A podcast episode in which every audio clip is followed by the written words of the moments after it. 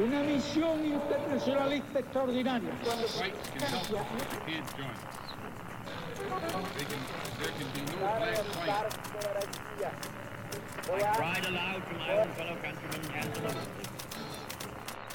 Sua rádio da história.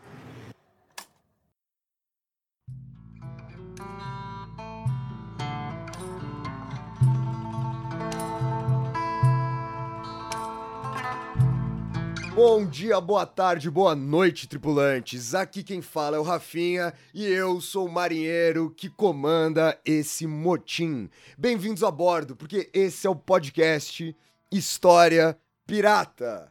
E não tem o berro do Dani agora, né? Nesse momento, o ouvinte agradece ah, os seus ouvidos, agradece pela saúde dos seus ouvidos, porque não tem o Dani estourando o microfone, gritando alguma coisa aqui para vocês. O Dani, como vocês bem sabem, ele tá com um problema, né, de dente ali, ele tá com um problema de falta de dente, como a gente tem comentado com vocês nos últimos programas, e ele tá lá preso nesse momento dentro do dentista, porque depois de ameaçar a dentista dele na semana passada, como vocês viram, ela agora é quem ameaça o Dani. Há boatos que ele talvez esteja intoxicado com o gás do riso, e vocês saberão mais sobre isso caso ele apareça aqui para fazer parte do nosso programa de hoje daqui a algum tempo. Mas eu não estou sozinho nesse navio.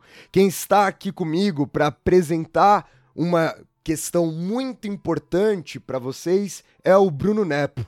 O Bruno Nepo é mestre e doutorando em filosofia da arte pela UFOP e responsável pelo maravilhoso canal Filosofares lá no YouTube. Aí, Bruno, dá um oi pra galera. Olá, pessoal. Muito obrigado aí por vocês terem é, clicado para me ouvir, ouvir a galera aqui do História Pirata. A gente está muito feliz de conversar sobre um tema que é faz essa ponte, né, entre a filosofia e a história e o bigodudo aqui no meio dando a mão pra gente para ligar as duas coisas. Exatamente, Bruno, exatamente. Tenho certeza que a galera vai adorar o nosso programa de hoje. E Bruno, você aqui fazendo o papel de Dani, eu quero saber se você tá lendo alguma coisa essa semana.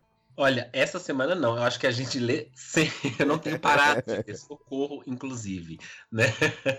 Porém, é, eu trago aqui uma indicação de uma coisa que está muito aí na crista da onda, não sei se vocês já indicaram, mas enfim, que é a questão do reality show. Eu tenho visto que a gente ficou muito é, afetado né, por, pelos reality shows aí ultimamente, principalmente com o Big Brother. Tem uma leitura que eu gostaria de, de indicar para vocês, um livro não muito novo, porém também avaliando o Big Brother e outras é, programas, outros programas parecidos, que chama-se Rituais de Sofrimento da Silvia Viana.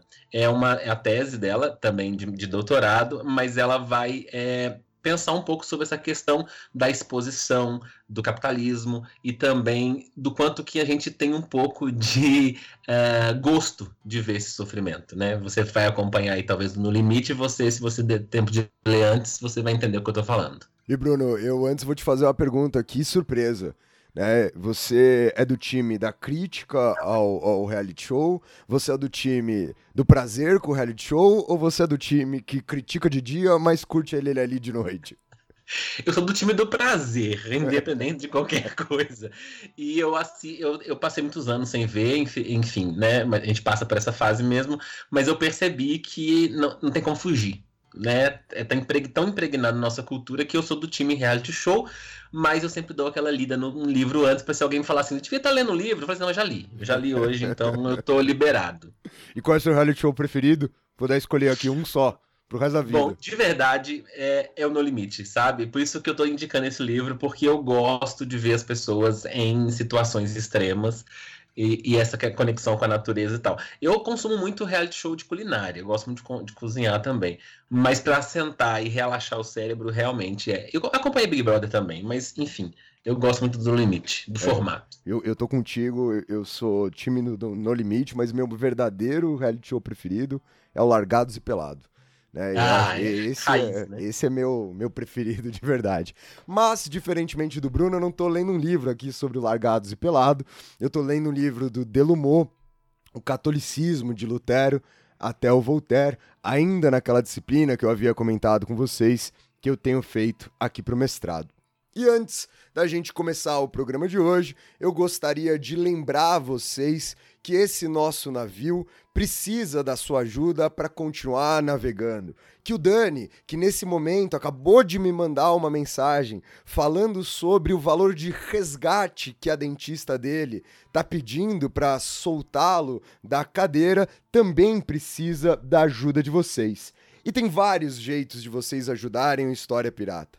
Vocês podem ajudar a gente fazendo uma assinatura no nosso PicPay. É só você entrar lá em picpay.me barra História Pirata e você escolhe o seu plano de assinatura que melhor condiza com a sua vontade de ajudar esse programa, com a sua realidade ou com o seu desejo de soltar o Dani da cadeira do dentista, ou também se você é daquelas pessoas que não confia no nosso trabalho, que não quer se comprometer numa assinatura mensal, mas que pode, um dia ou outro, acordar ali um pouco mais afortunado e querer ajudar o História Pirata a se manter sempre no mar, você pode também fazer um Pix.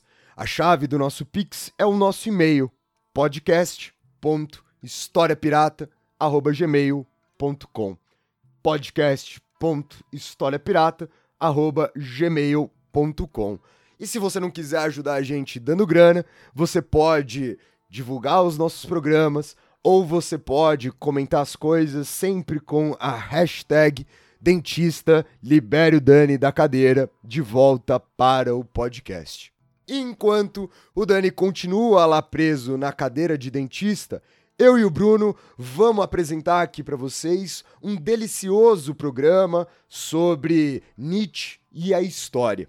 E para isso, o nosso episódio de hoje estará dividido em quatro blocos. No primeiro bloco do programa, o Bruno vai trazer uma introdução para vocês, como o Nietzsche começou, se interessou a trabalhar com o tema da história.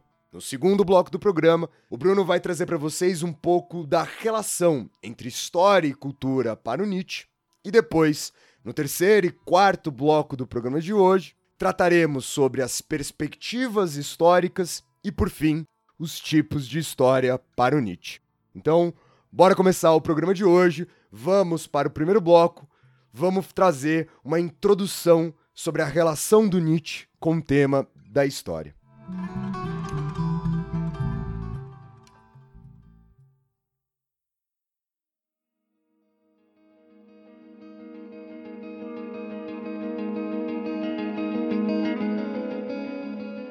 Gosto sempre de começar é, pela biografia, né? A gente tem que é, fazer história da história, né? Então vamos lá, vamos fazer esse recorte. O primeiro recorte que eu quero fazer é da biografia do Nietzsche dizer que esse interesse da história é, ele vem antes da filosofia. Ele vem com Nietzsche estudando filologia, né? Então, quando ele estuda filologia e quando ele também, ao mesmo tempo, é, em, em, engrena ali a teologia nos seus estudos e depois ele vai abandonar a teologia, ele começa a se interessar pelo pensamento grego, os textos gregos, pelas peças, pelas, é, pelos diálogos platônicos, pelos textos é, que não são tão conhecidos quanto Platão assim.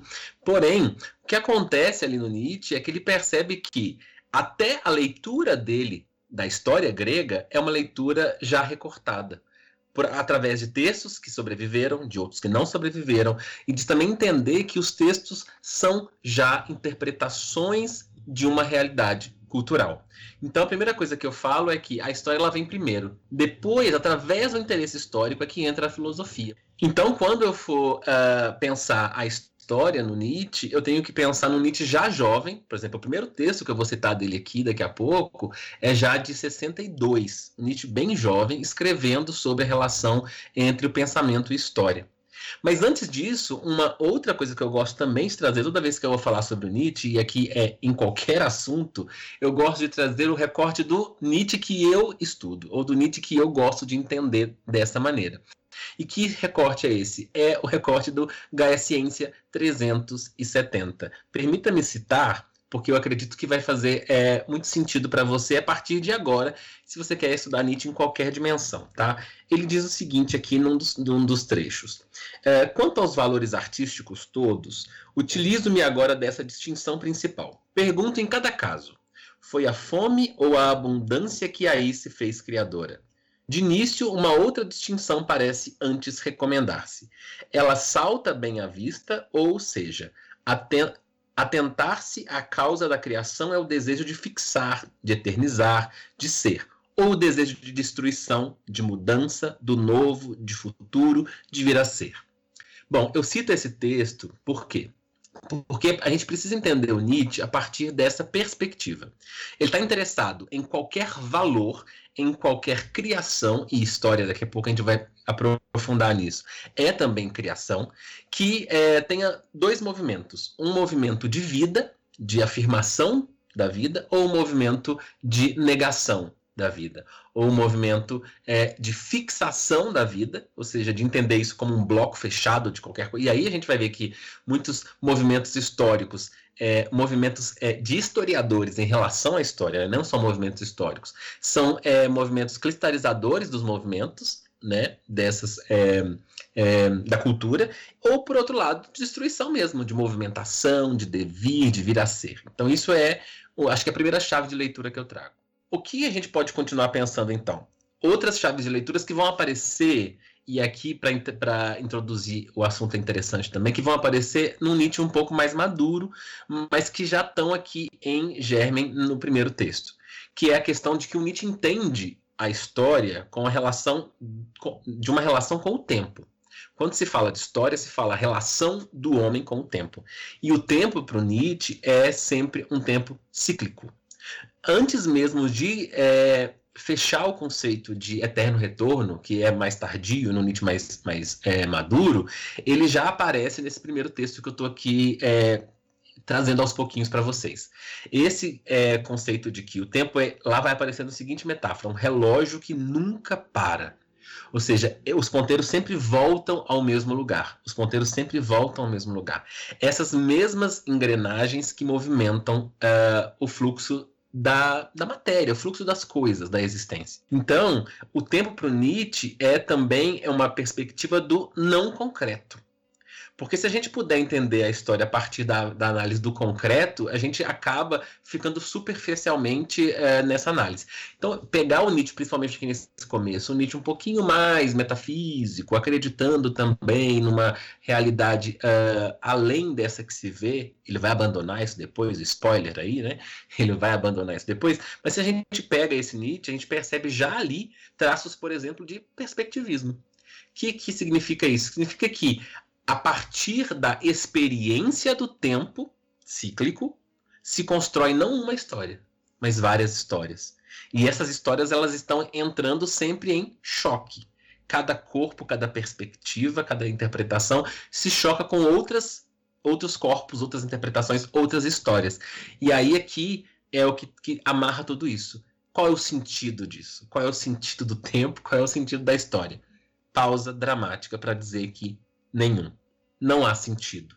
Não há sentido na, na questão de é, direção, não há telos, não há finalização. Inclusive, não vamos falar muito disso aqui hoje, mas, mas há uma crítica também da, do entendimento histórico do Hegel em relação ao Nietzsche, é, na verdade, do Nietzsche em relação ao Hegel, e é, então não há sentido em relação a um sentido teleológico, mas também não há um sentido é, naquilo que a gente chama de explicação.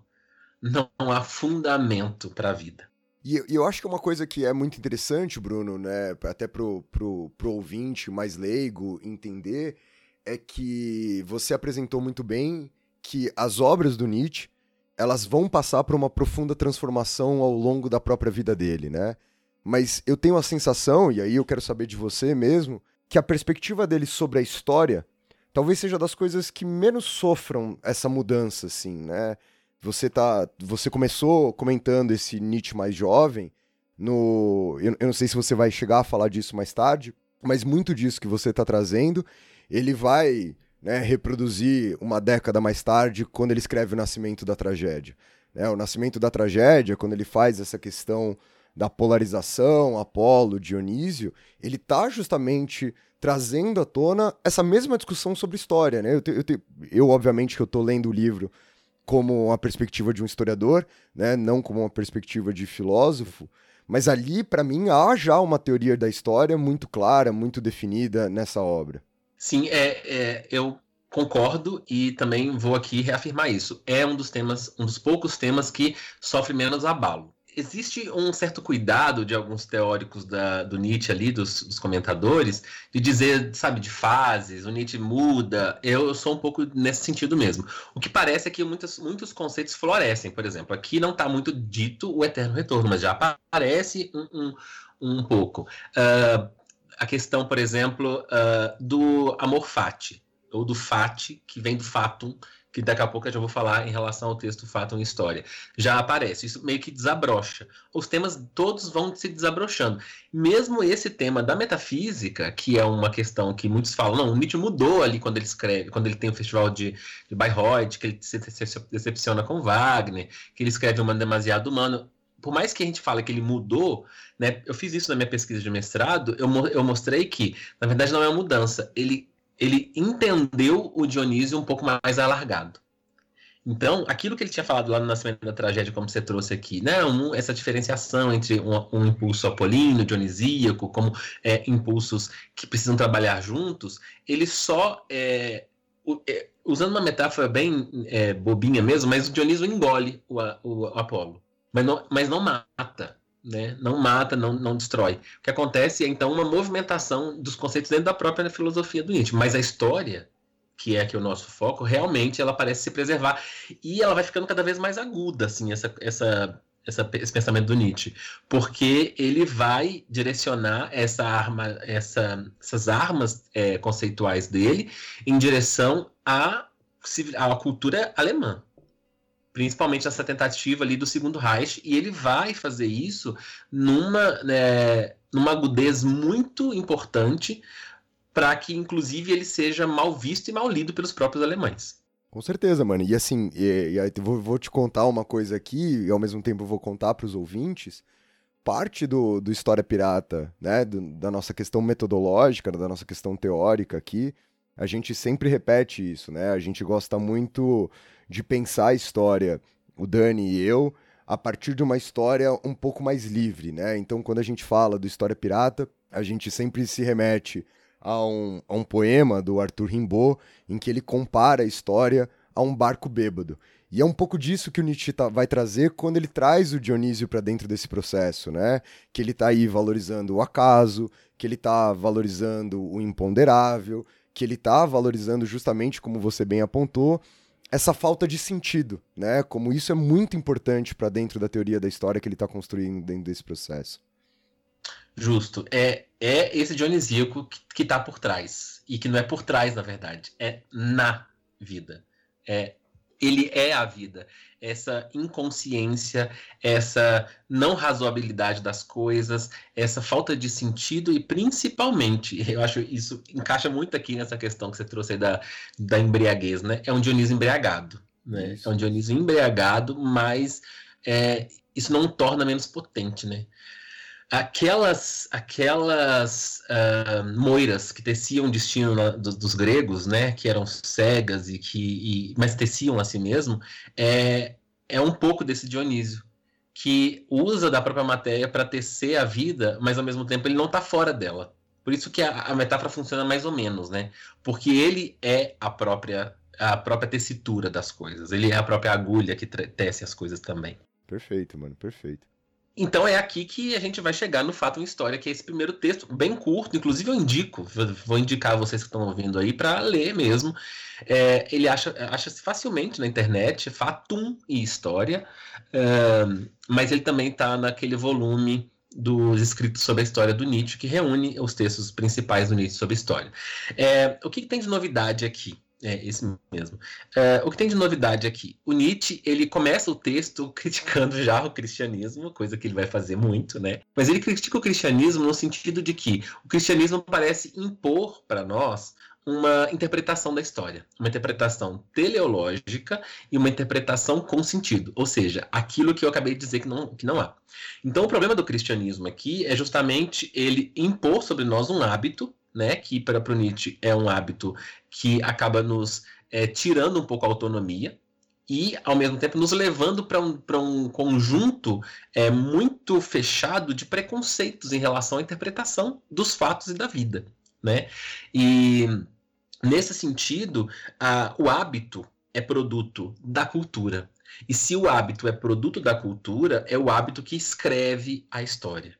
Então, são os hábitos somados em suas uh, possibilidades que escrevem ou que acabam emblocando essas, uh, essas interpretações mútuas de pessoas que vivem as mesmas coisas, concordam com as mesmas coisas, por hábito acabam concordando que essas coisas elas existem em si mesmo e acabam chamando aquilo de um fato, por exemplo, histórico. Então aqui, é, já no início, é importante fazer uma separação, que o Nietzsche vai fazer um pouquinho mais à frente, mas que já está aqui em germe também, que é a separação que ele faz de cultura e civilização é muito importante, aparece já aqui no texto, é, não tão claramente, mas é, a gente for pegar, por exemplo, a palavra no, no original, ele usa mesmo, a partir de HS Ciência, ele usa é, com K né, no, no, no alemão, é, apesar de hoje já se escrever com C, né, mas a sua época, e ele usa o Kultur, que, que é, do, é do francês, com C, para fazer a diferenciação entre uma cultura que é civilizatória, que ela precisa impor é, necessidades uh, aos corpos, aos indivíduos, e uma cultura, que é lá da, da francesa ali, que ele vai chamar de uma cultura é, autêntica que é essa que é uma cultura que pensa na cultura aí da, de planta, sabe? Quando você vai cultivar alguma coisa, ou seja, que brota de dentro, que é, potencializa as é, multiplicidades e não tolhe ninguém. Né? Então, por um lado, nós temos essa cultura civilizatória que ele vai chamar de cultura é, decorativa, né, o, o aspecto decorativo da cultura, e do outro lado a gente tem que se importa né, é, com essa aparência, e do outro lado essa mais autêntica. Então o que, que acontece? A cultura do cristianismo ela se preocupou em construir uma história que seja decorativa. Né, que acaba escondendo as individualidades para aparecer uma, uma, uma espécie de universalidade construída na figura do Cristo. E aí ele vai falar que essa história ela tem círculos concêntricos. E o que acontece? Como esse relógio que vai sempre voltando com o ponteiro para o mesmo lugar. Esses círculos, no centro desse círculo concêntrico, está algo que nós não conseguimos enxergar, porque é algo fora do perceptível. Mas que toda tentativa de interpretação histórica vai dar um nome para esse centro. Ao redor desse centro, um círculo maior, está o indivíduo, ao redor desse indivíduo, nós temos o que ele chama de povo. Ao redor do povo, a humanidade, e ao redor da humanidade, o mundo. É como se fossem círculos concêntricos. O que acontece é que toda tentativa de interpretar esses círculos concêntricos vai olhar lá no meio e dizer o que faz parte de todas essas etapas aqui é X ou Y. Ou seja, é uma tentativa de imposição cultural, nesse caso civilizatória, é, é, formativa, né, a, a, em cima dessa, dessas, desses movimentos desse relógio. Aí ele vai perguntar nesse texto: a gente está disposto a abandonar a nossa autonomia, né, a nossa individualidade, em outras palavras, né, para aceitar esses inconvenientes é, ou esses inconscientes, essas inconscientes expressões externas que são nos dadas? Qual que é o preço que, que a gente está disposto a pagar por isso? E aí ele vai dizer, olha, uh, estar na mão de ou de alguém, nesse caso o cristianismo, ou qualquer outro estado, né, vou pegar estado, ou qualquer outra interpretação uh, civilizatória da, da, da, cultura, ou está na mão do próprio destino, que ele vai chamar aqui de fato, dá na mesma. Ou seja, só que acontece é que quando você é, corta as cordas do Estado, da igreja, ou de qualquer coisa que seja que queira te direcionar na história, você ainda tem um pouco de chance de viver aquilo que ele chama de vontade livre. Então, o que, que é o fato? Esse fato, presta atenção, quem está aí, eu vou um pouco mais devagar, mas preste atenção que esse fato é o que vai ser o gerador daquela ideia de fati, como destino lá do amor fati, que é um, te um tema, um conceito um pouco mais conhecido do Nietzsche. Esse fato, ele é o limitador último de nossas ações né? Ele é mais poderoso, ele vai dizer que ele é mais poderoso do que a nossa vontade livre. É um conceito abstrato, sem matéria, né? Mas ele é uma concatenação de acontecimentos desconexos. Ou seja, tudo o que atravessa a nossa vida sem com que a gente possa prever nem de onde vem, nem para onde vai e por quê, porque esses porquês não existem. Esses atravessamentos todos eles são esse fato. O que acontece é que essa, esse fato ele vai deixando brechas. Porque como a, é, não é uma coisa estagnada, é, mo, é um movimento, no movimento, para que haja movimento, precisa haver, a, a, haver brechas. Então é nessa brecha que existe a sua vontade livre. Ou seja, algumas coisas são inevitáveis, fato. Mas no inevitável, muito eu posso fazer. Então isso é vontade livre.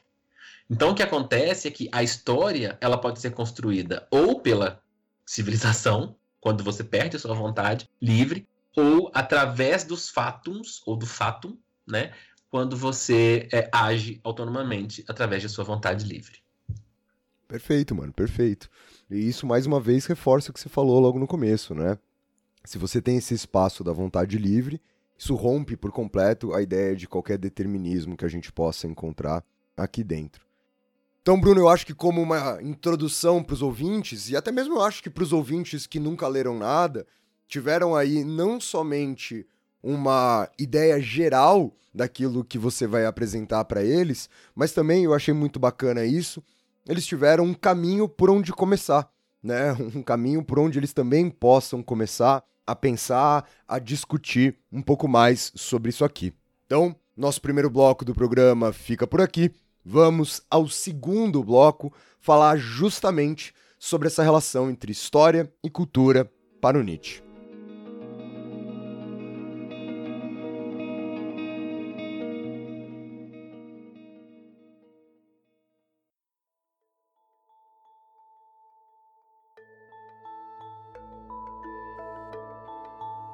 Primeira coisa que a gente precisa responder, então, né? Parece que eu já estou falando há muito tempo e não respondi isso. O que é história, então, né? Parece que aqui é o ponto nevrálgico da questão. O que é história? História, para o Nietzsche, é um monte de coisa, mas, primeiramente, é uma possibilidade de se dar valor à vida. Qualquer tipo de conhecimento é valorativo. Isso é muito importante a gente dizer no começo. Então, toda história ou toda narrativa história, histórica, se a gente quiser ir para o lado de que história também é narrativa, é, é valorativa. Ou seja, ela carrega consigo, como eu acabei de dizer no primeiro bloco, o, o, conjunto de valores de uma visão unificadora, universalista de alguma coisa. No caso do cristianismo, do Estado, uh, ou sei lá, de qualquer coisa que seja. O que a gente precisa entender, então, é que esses valores, eles modificam, eles moralizam as pessoas. Então, não há uma história, e nenhuma delas, é, para o Nietzsche, que seja isenta de valores, que seja isentona, que esteja em cima do muro, que seja transparente, que seja sei lá o quê. Não há esse tipo de, de é, discurso. Ao mesmo tempo, também, que a história ela não pode se ter é, como um caráter ci científico como, por exemplo, você tem a matemática, né? Essa questão de que não há uma discussão em relação aos resultados, não há uma discussão em relação aos métodos, tudo é muito fechado, tudo é muito logicizado. Então não há uma unidade histórica é, científica como há na matemática, e essa e é justamente essa, esse é o exemplo que o Nietzsche dá, não há na, na história uma, um funcionamento como acontece na matemática.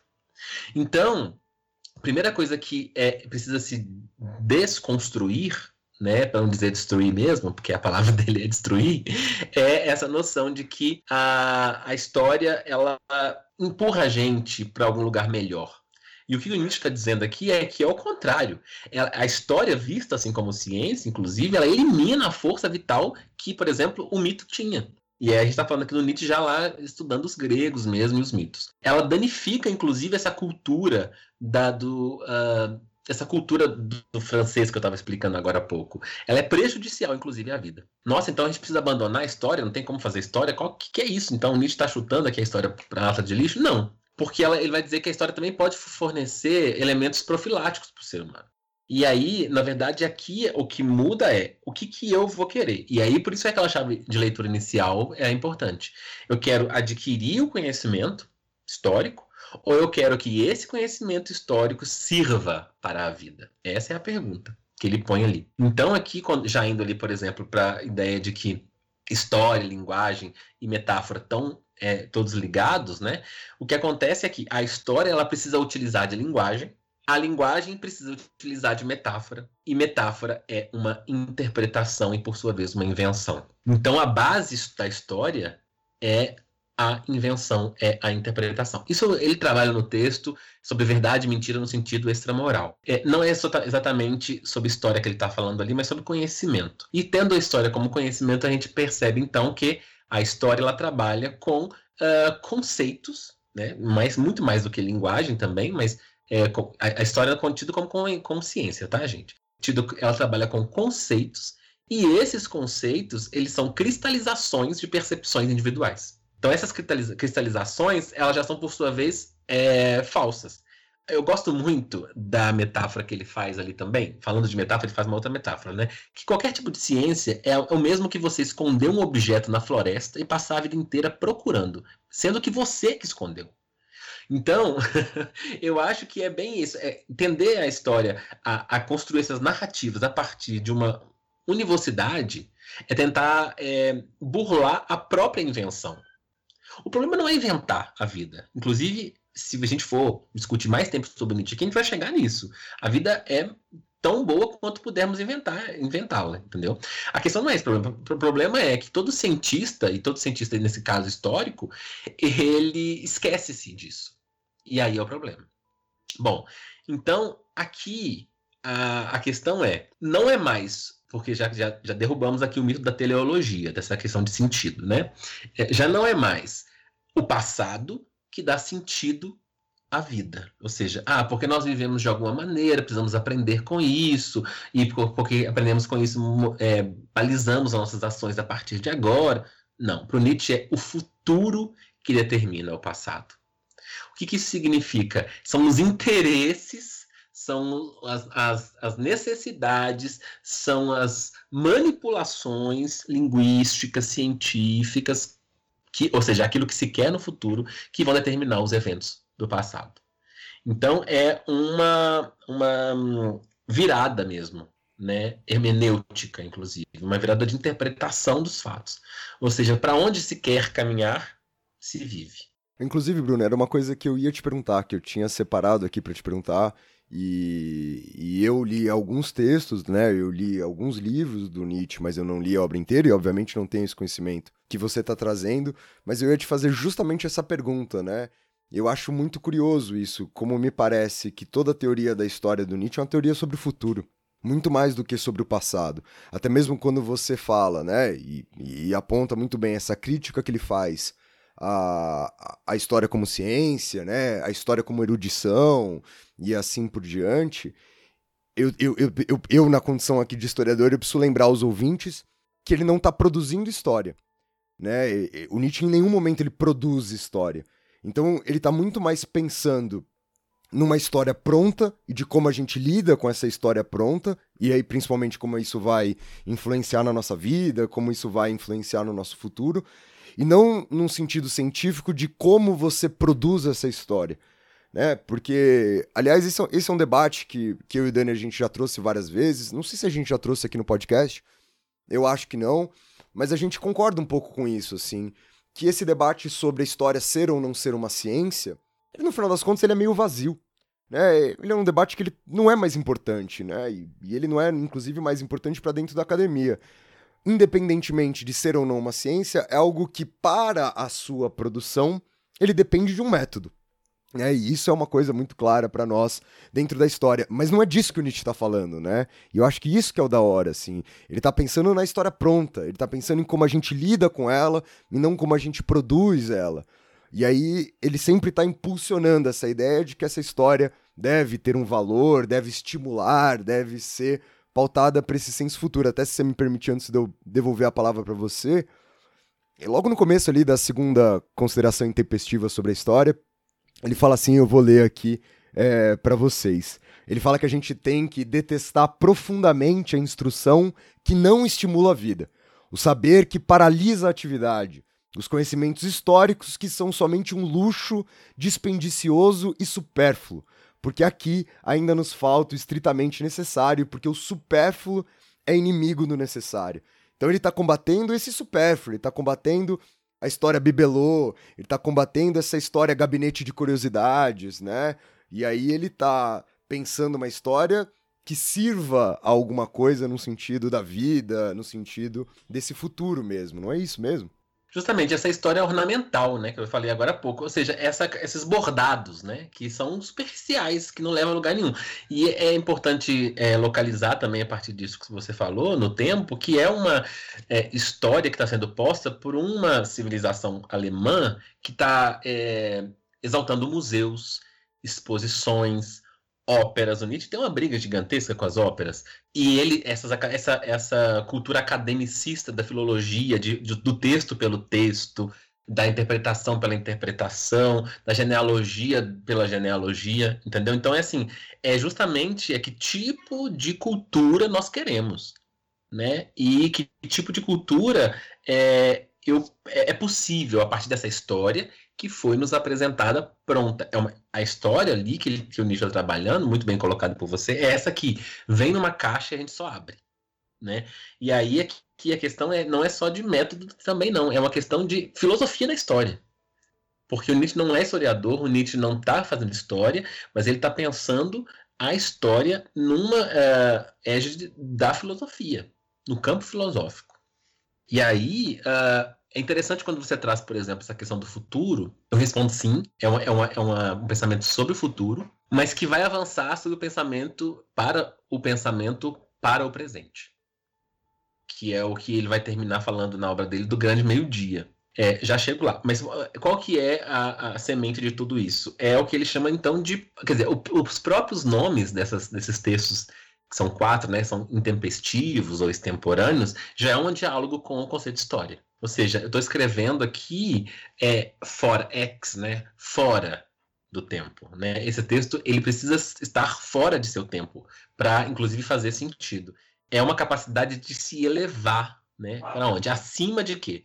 Dessa insuficiência que tem a ciência é, histórica de atualizar tudo de pegar tudo e transformar aquilo em algo atualizado, algum um evento que foi de, do passado e, e, atualizar, atualizar num discurso, atualizar numa narrativa. E aí o que ele está falando é que aqui então não é preciso que o, o filósofo e o historiador se separem, porque a história ela é útil para a filosofia e a filosofia ela é útil para a história. Porque é a história que vai estar tá sempre cutucando ali, perguntando, mas e aí, como é que tá isso aí?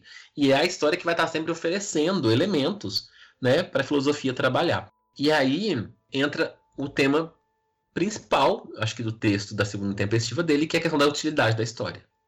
Que ele fala, então, bom, se a filosofia é útil para a história, o quanto a história é, é, é útil para a filosofia? Quais as utilidades e as inutilidades da história para a vida, né?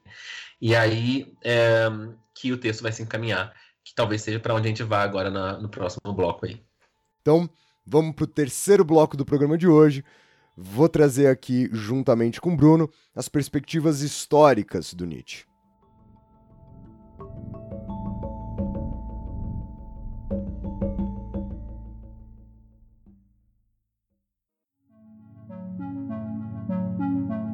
Vamos lá, então perspectiva, né? Lembrando aqui que perspectivismo tem a ver com interpretação, ou seja, são as maneiras com que nós lidamos individualmente, de forma autônoma, mas também blocados em, em grupos, em sociedade, com os eventos, né?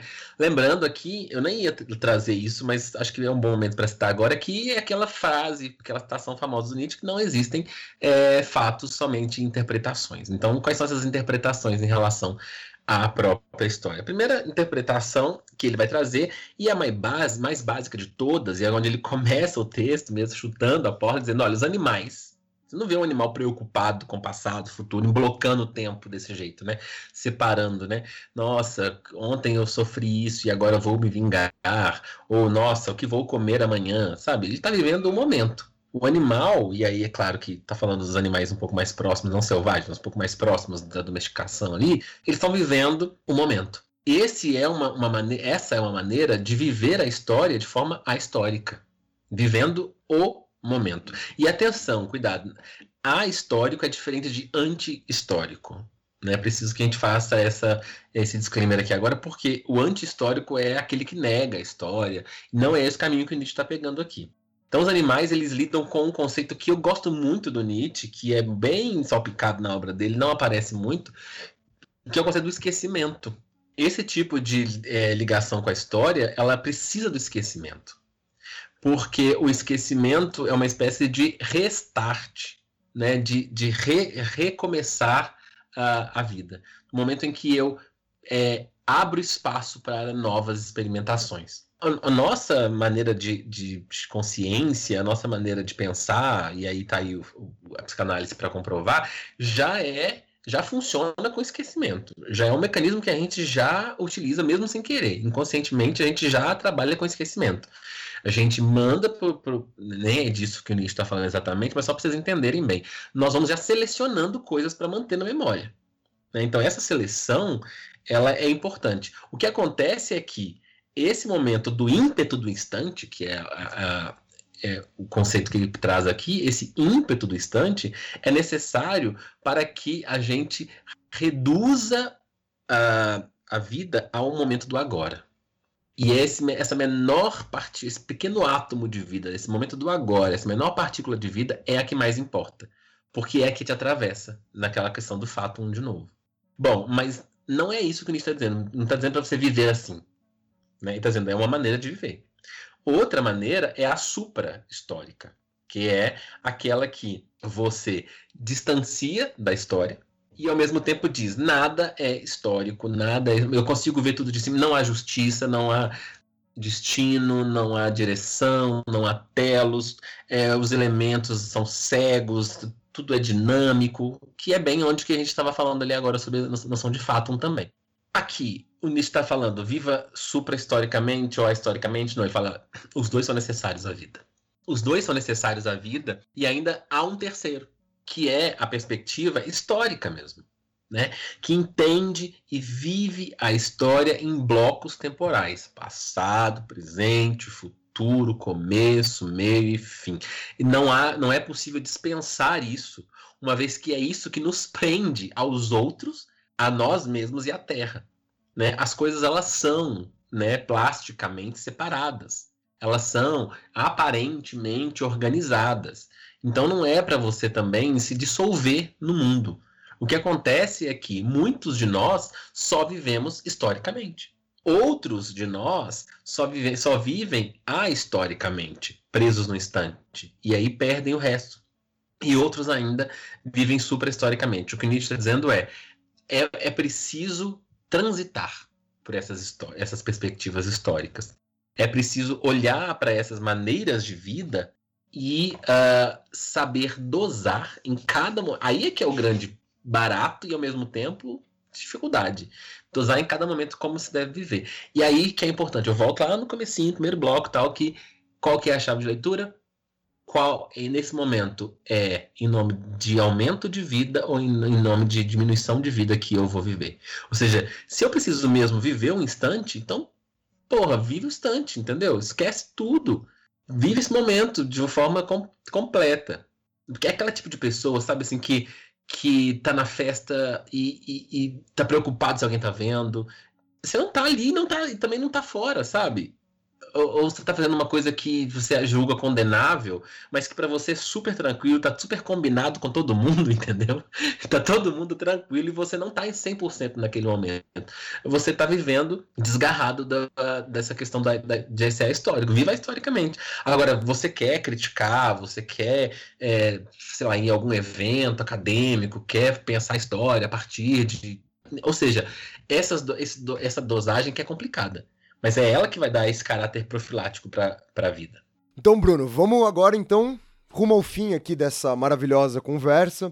Vamos para o quarto e último bloco desse programa, justamente para que você possa nos apresentar os tipos de história para o Nietzsche.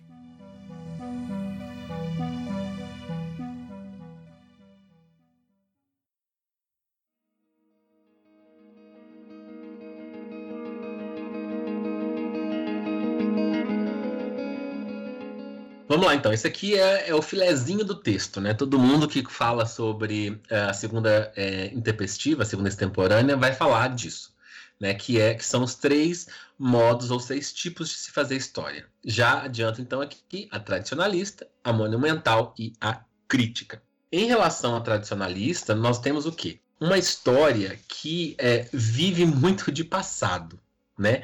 Porque ela se acomoda, ela se apega às coisas antigas, né? Ah, no meu tempo era assim, ah, antigamente era desse jeito, como é que eu, né? Nossa, agora tudo mudou. Ou seja, o, o, o caráter de avaliação do, do, da vida sempre é o passado.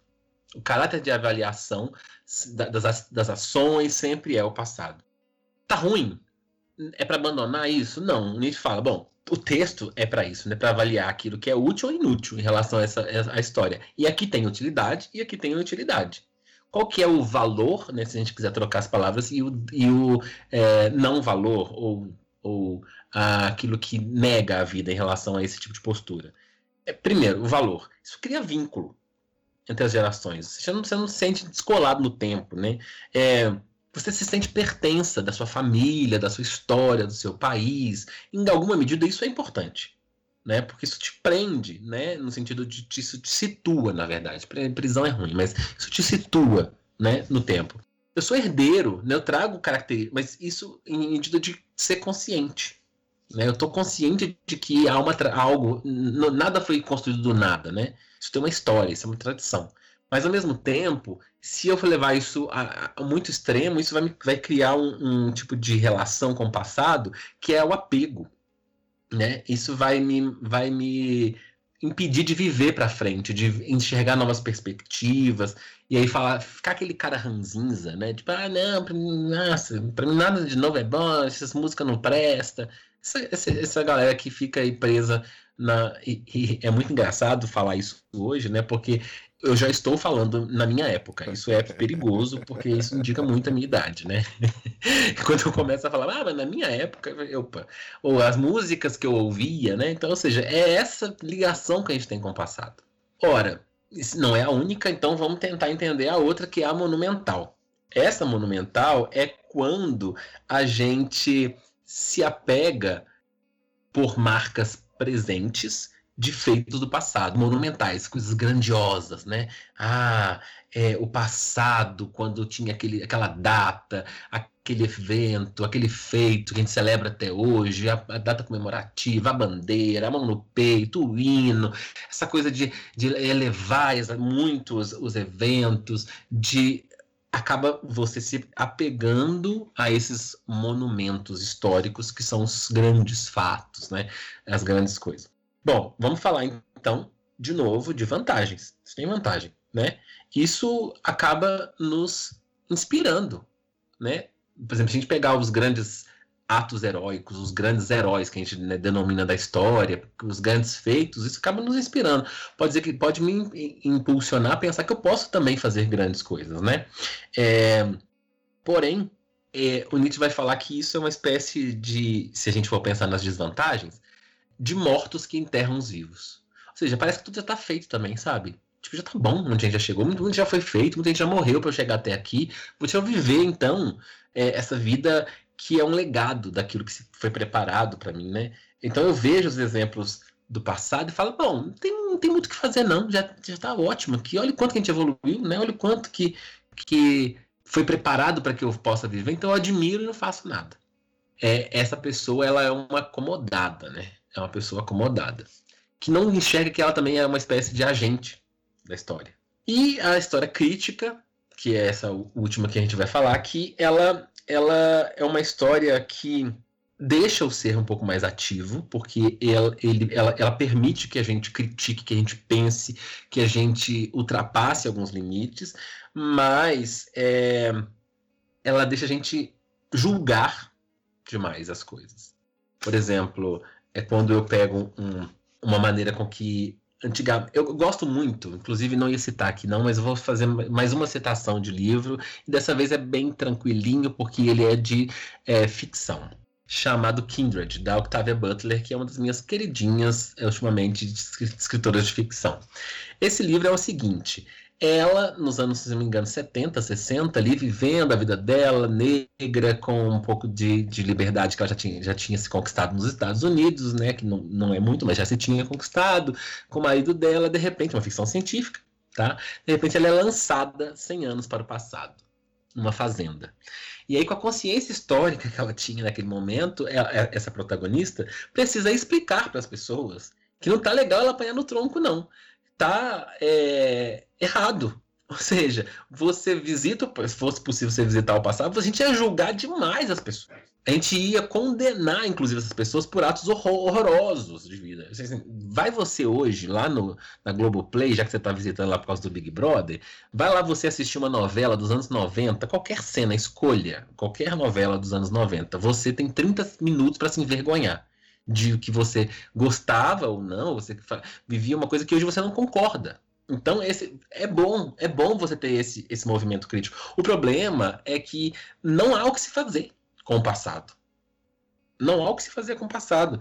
Essas coisas já, já estão legitimadas, construídas. Agora eu preciso pensar o futuro. E aí é que vem a questão da vantagem e da desvantagem. A vantagem é que você, com essa visão crítica, você se livra do que é ruim, né? Fala assim, realmente, gente, não faz sentido algum escravizar pessoas. Não faz sentido algum prender uma pessoa no tronco, bater nela isso não, não, não há uma razão que, que, que, concorde com isso, né?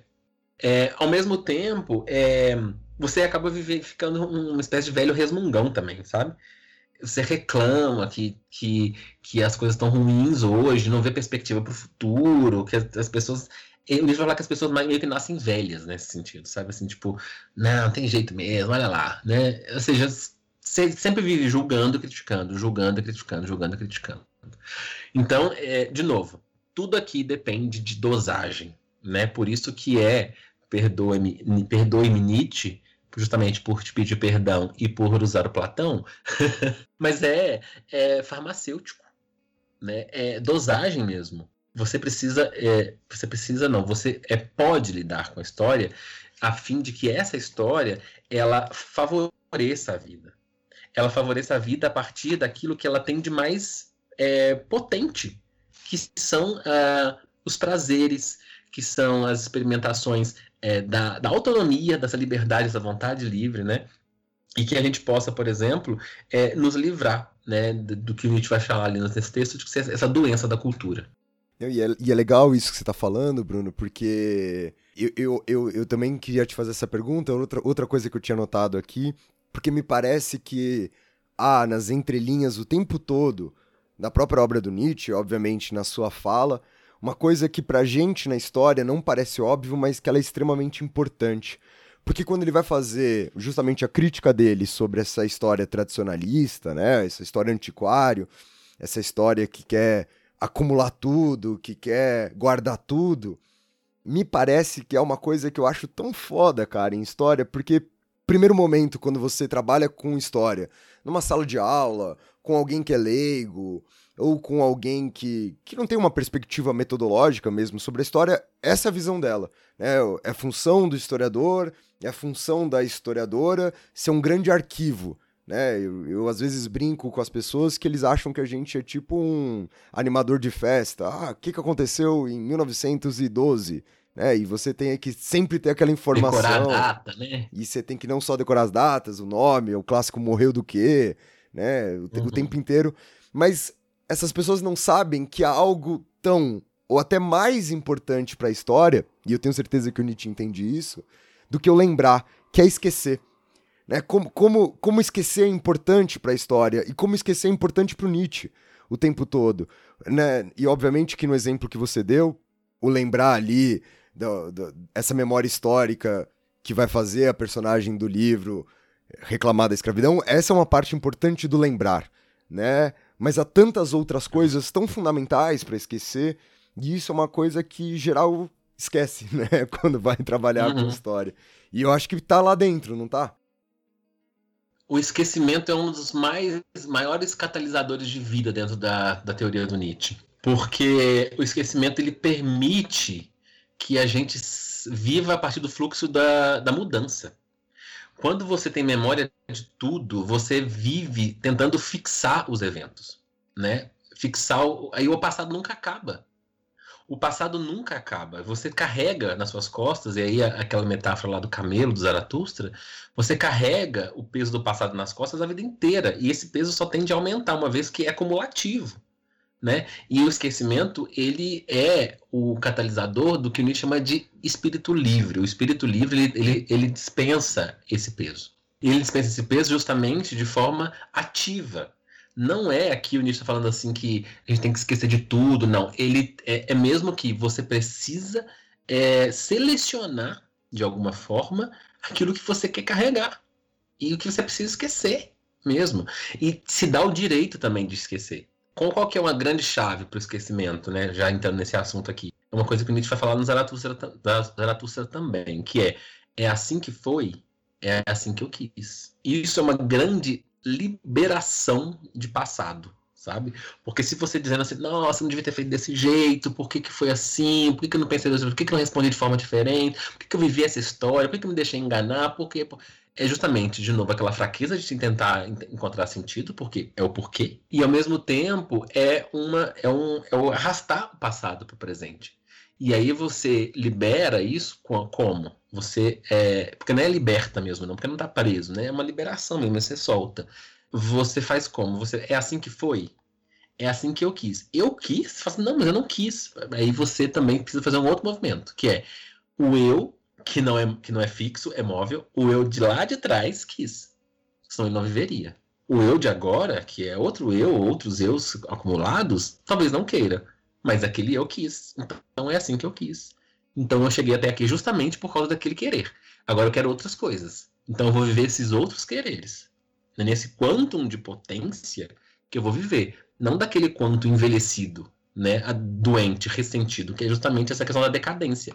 É o de estar sempre preso, amarrado, envolto àquilo que passou. Quase beirando aqui, me desculpe aí, ouvinte, uma, uma autoajuda, né? Mas não é isso, não. É, não, ótimo, cara. Quero ser coach de ninguém, é, não. Com certeza. E eu, eu até queria, de repente, até pra gente encerrar aqui essa nossa conversa, Bruno, mas eu queria dar dois exemplos que eu gosto bastante. E aí eu não de, nem de perto falando que essas pessoas, que esses exemplos estão pensando no Nietzsche ou estão usando o Nietzsche como referência, mas que acabam dialogando muito com essa perspectiva de história do Nietzsche.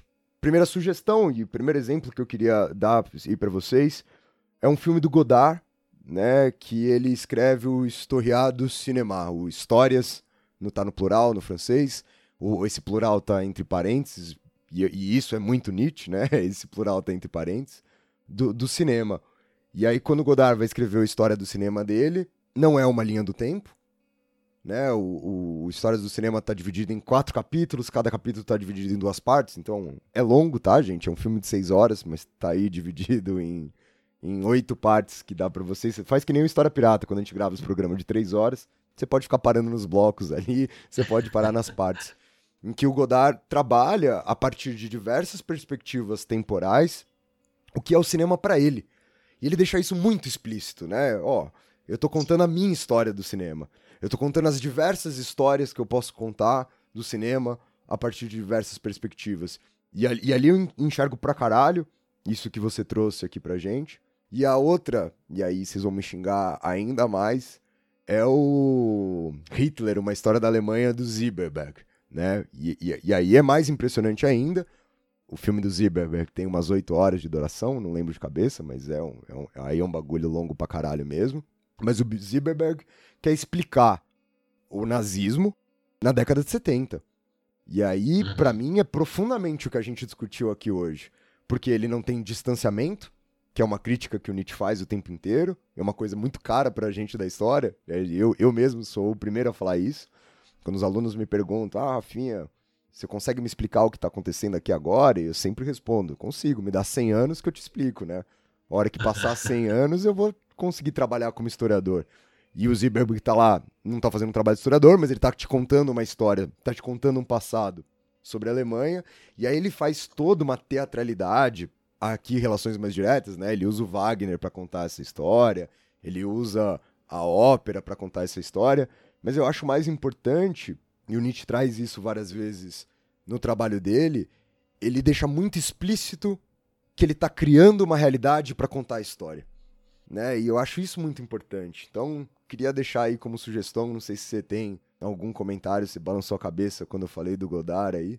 Principalmente do Godard, porque hoje eu estudo Deleuze, né? Eu já estou, hoje a minha pesquisa vai para o Deleuze, e aí eu, é um, uma pitadinha mesmo aí que você deu do Godard. O, Deleuze ele fala um pouco do Godard no, no Mais Movimento e Mais Tempo, que é justamente essa questão do costurar, né? É, é, é, um, é um entendimento do tempo, agora que é um um pouco mais abstrato mesmo, enquanto Ion e não enquanto Cronos. O Cronos é justamente essa do minuto, do desenvolvimento que é concatenado um atrás do outro, com um sentido e tal. E o Ion é mesmo esse, esse desordenamento que constrói sentido.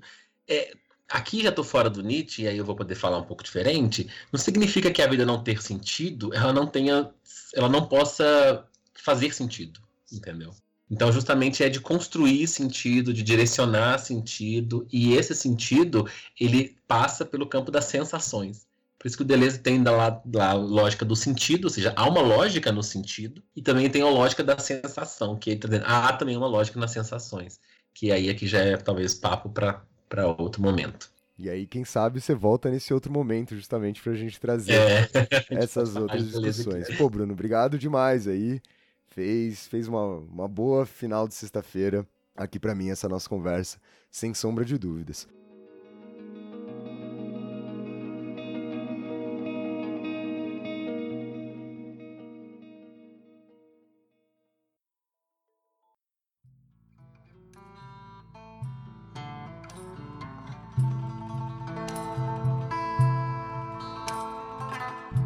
Bruno, faz seu jabá, fala onde a galera pode te ouvir mais, te ver mais, como é que o pessoal pode te acompanhar. Então, gente, é, eu estou aí produzindo conteúdo no canal Filosofares, bem isso mesmo, é o plural de filosofar, se, se pudéssemos construir esse plural, né?